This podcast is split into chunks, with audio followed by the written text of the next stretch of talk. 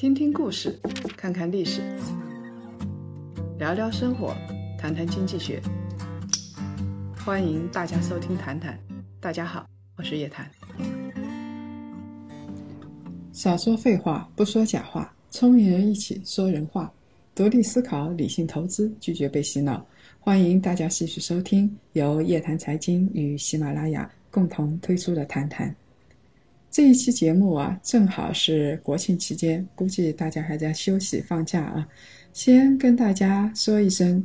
国庆节快乐，中秋节快乐，好好吃好好玩，把身上的这个压力都洗一洗啊。最近大家都格外关注程序员这个群体，其实我们也说了2期了，从苏小茂到徐波都说了，但苏小茂和徐波呢是2个比较极端的程序员，他们恐怕还不能作为程序员的普遍的面貌。大家眼中想象中的程序员啊，就是宅木讷不解风情，他有功夫谈恋爱还不如去码几行代码，跟妹子说句话脸都会红到脖子根。真的是这样吗？这里有个故事啊，是程序员自己说的，我也是在网上看到的。他说，我是一个苦逼的程序员，今晚加班快加到通宵了，困得睁不开眼睛了，女上司很关心，就问我要不要吃宵夜。我没好气地说，宵夜就算了，能让我睡一觉就行了。女上司红着脸说了句讨厌啊，然后坐在我身边不动，好像距离我很近，搞得我很紧张。难道他发现我的程序出了 bug？ 能够写这样的故事的程序员啊，估计就不怎么苦逼了。那么下面有2个故事，都是网上的2017年10大感动故事。第一个故事是，等我敲完这行代码就和你离婚。他头也不抬地说。听完之后他心里暖暖的，他想这可能是最长情的承诺。另外一个故事啊，是2017年10大感动故事提名奖，跟上面的故事有点像。等我敲完这行代码就陪你去吃饭。听完之后他心里哇凉哇凉的，他想这可能是最婉转的分手。还有程序员调侃自己的经典段子，老公一定要找程序员，钱多话少死得早。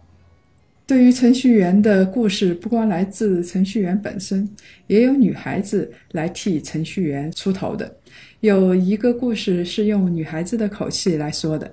她说，姑娘们遇到一个单纯的程序员就嫁了吧。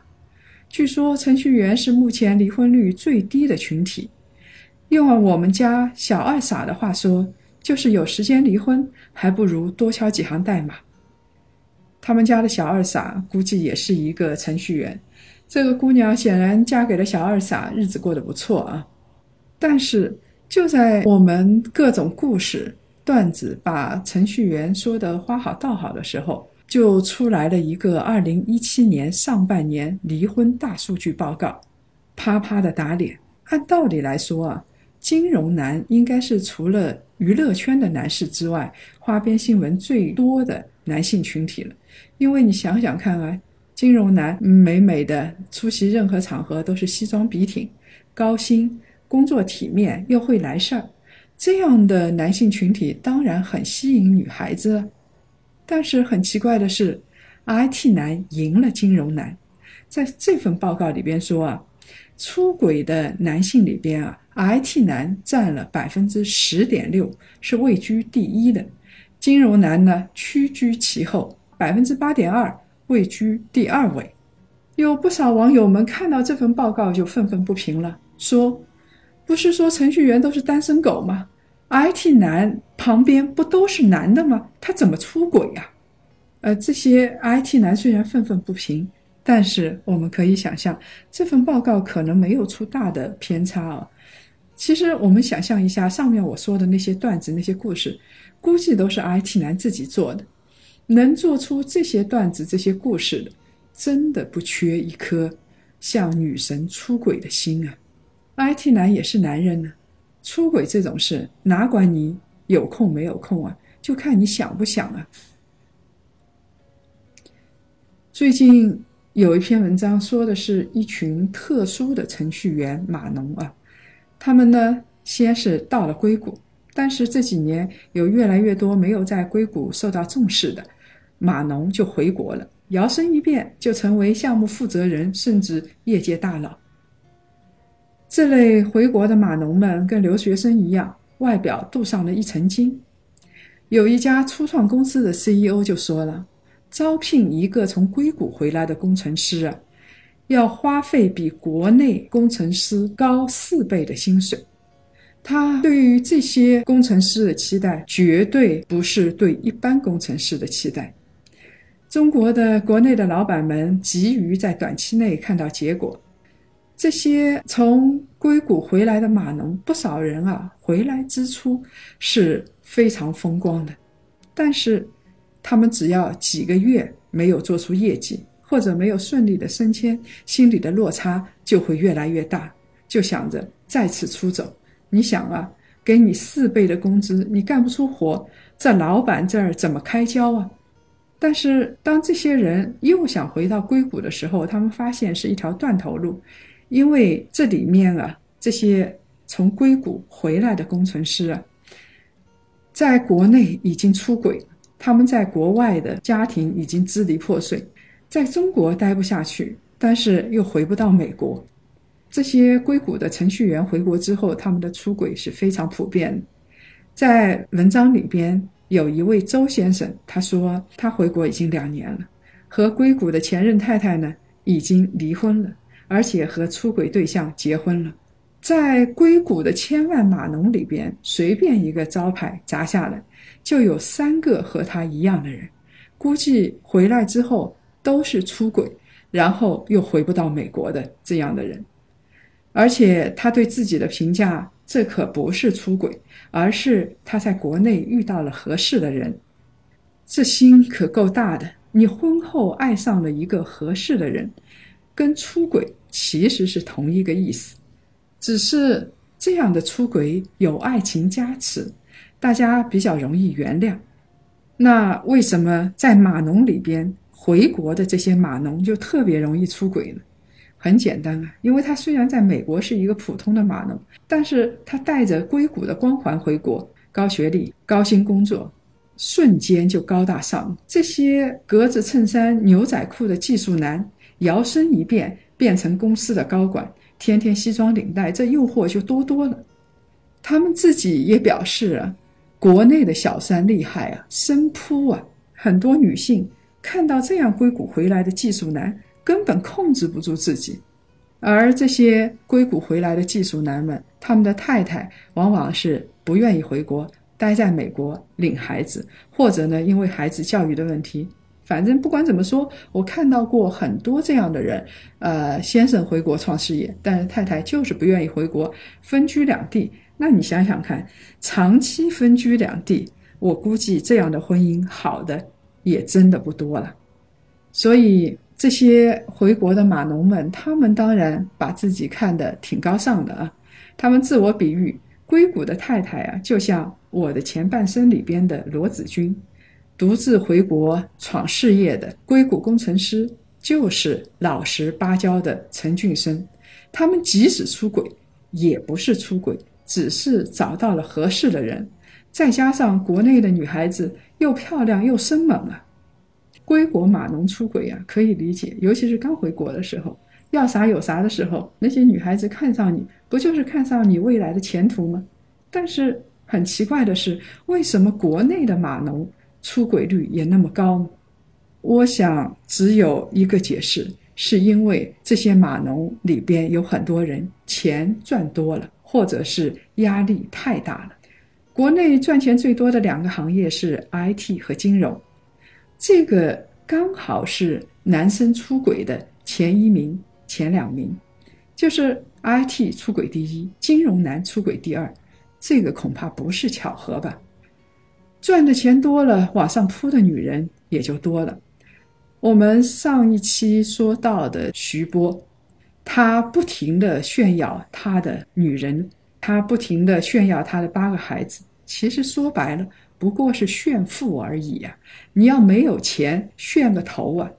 从人性来说啊，多数男人抵不住色的诱惑，这是非常正常，何必找这个理由那个理由啊？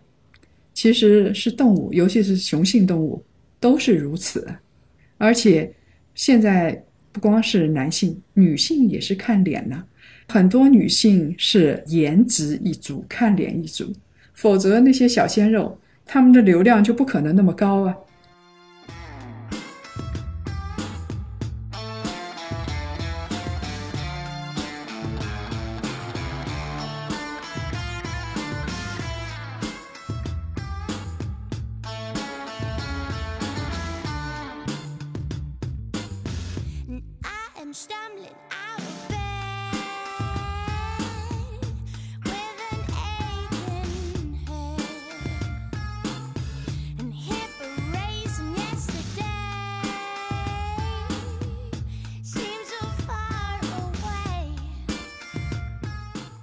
前不久啊，还有个挺好玩的调查。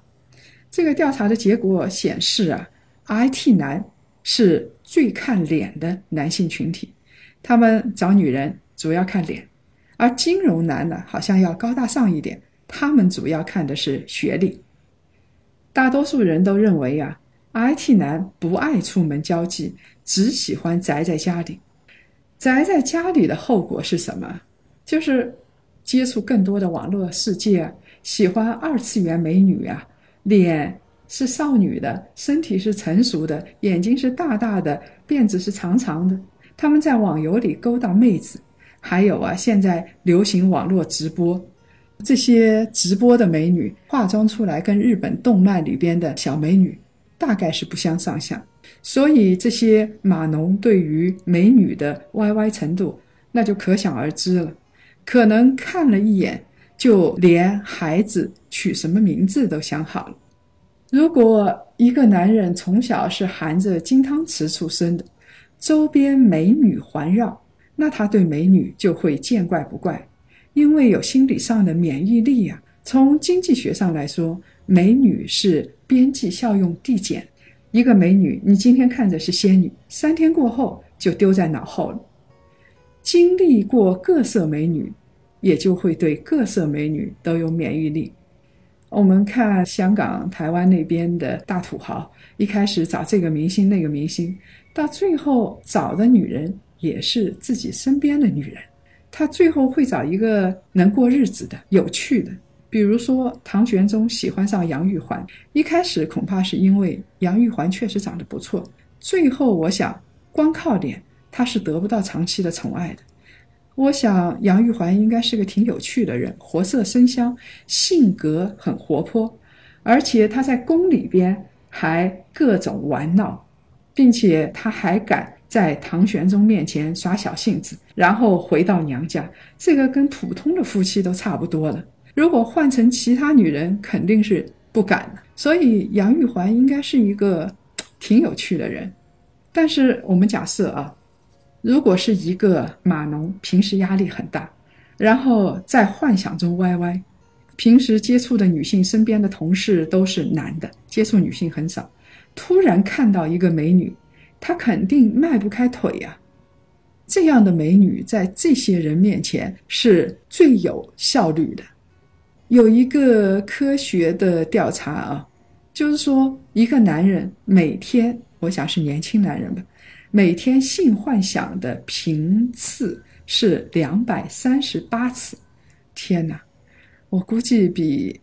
大猩猩这个性幻想的次数还多啊。一天24小时里边7个小时睡觉，其他的时间男人啊平均4分钟性幻想一次。这个洪荒之力真是无处安放啊。一旦碰见了一个美女，还对她挺好，有笑脸，肯定就破功了。此前被压抑的幻想小男生，一旦有了钱，一旦放飞了自我，这个就可怕了，就跟老房子着火一样可怕。其实不管是结婚、出轨还是离婚，都是在平衡成本和收益。如果机会成本很低的话，就更加容易出轨。我们就看马蓉啊，他和宋哲出轨，除去两个人过往的历史啊，宋哲以前是王宝强的经纪人，所以马蓉可以跟宋哲光明正大的走在一起，而且不引起怀疑。王宝强看样子也是一个老实人，然后两个人就可以天天在一起了。所以宋哲其实是马蓉出轨成本最低的一个选项。但是大家想想看啊，如果是马蓉知道今天宋哲会进入监狱，自己也可能有牢狱之灾，他还可能跟宋哲走得这么近吗？还可能这么肆无忌惮吗？恐怕不会，因为他会想一想未来受的惩罚会多严厉。其实对于硅谷的码农们来说也是如此。 IT 男啊，平时宅，边上都是男人，他是最经不起撩的，来个美女投怀送抱就接受了，反正老婆远在天边不知道，国内呢没人管他，机会成本最低。当然了，如果万一遇到一个翟星星这样的女人，你的机会成本可就高了啊。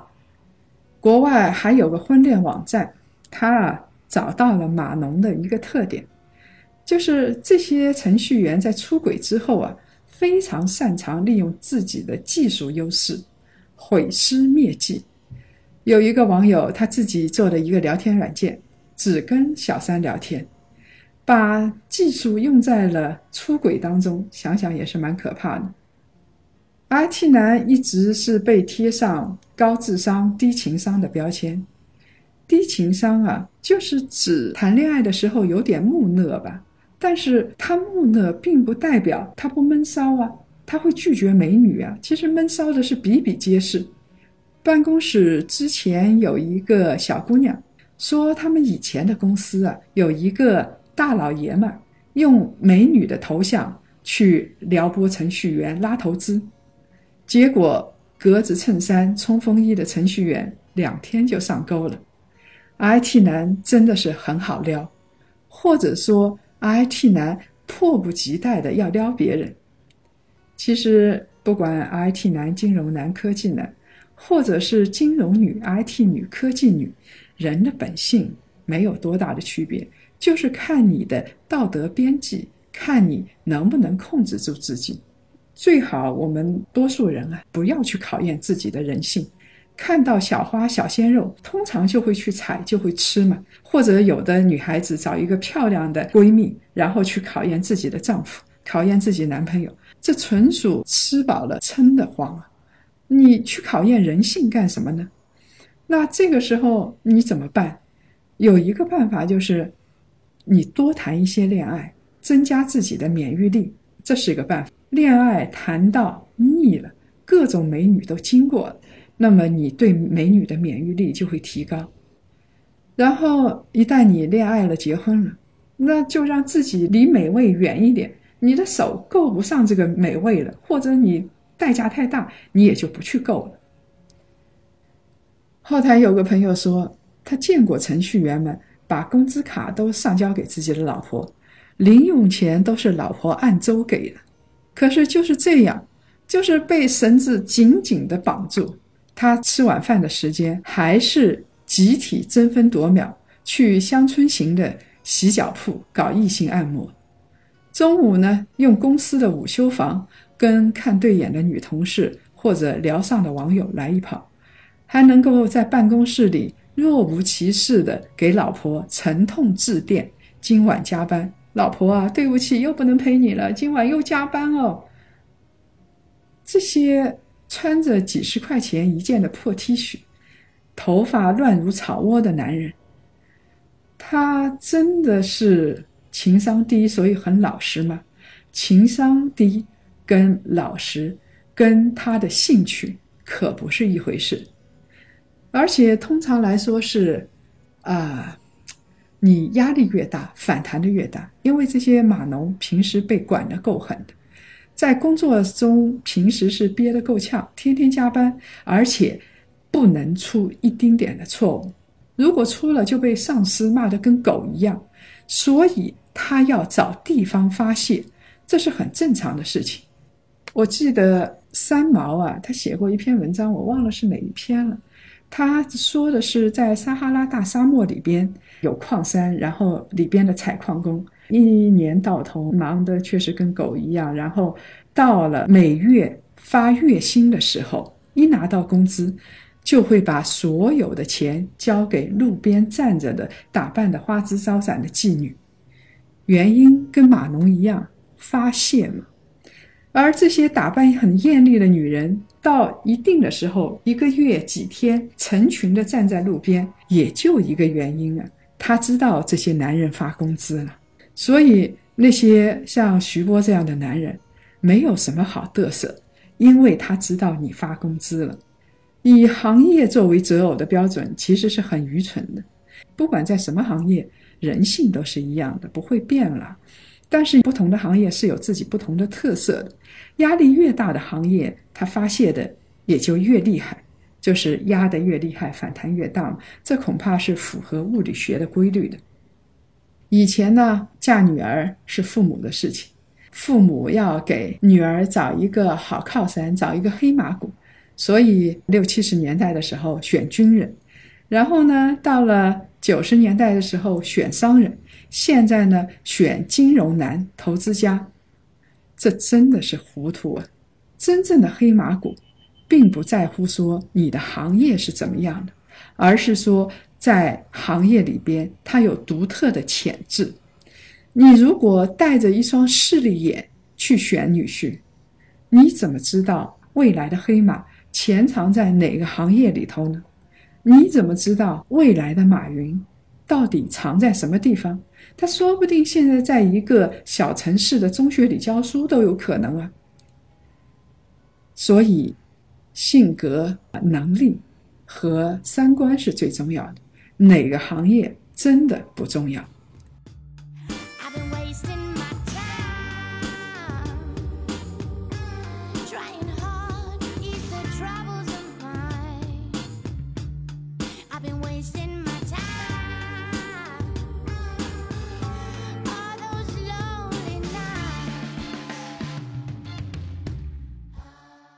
好了，这期节目呢就到这儿。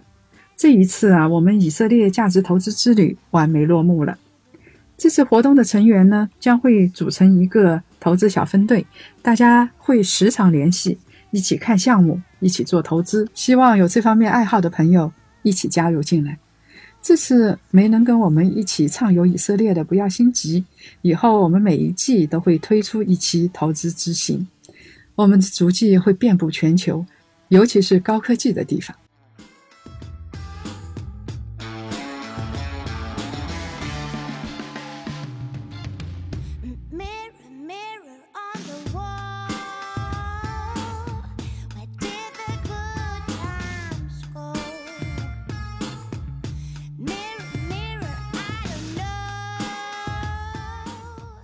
如果各位想了解更多财经经济类资讯，请搜索拼音谈财经，或者呢关注公众号夜谈财经。下周五下午5点，同一时间同一地方，我们不见不散。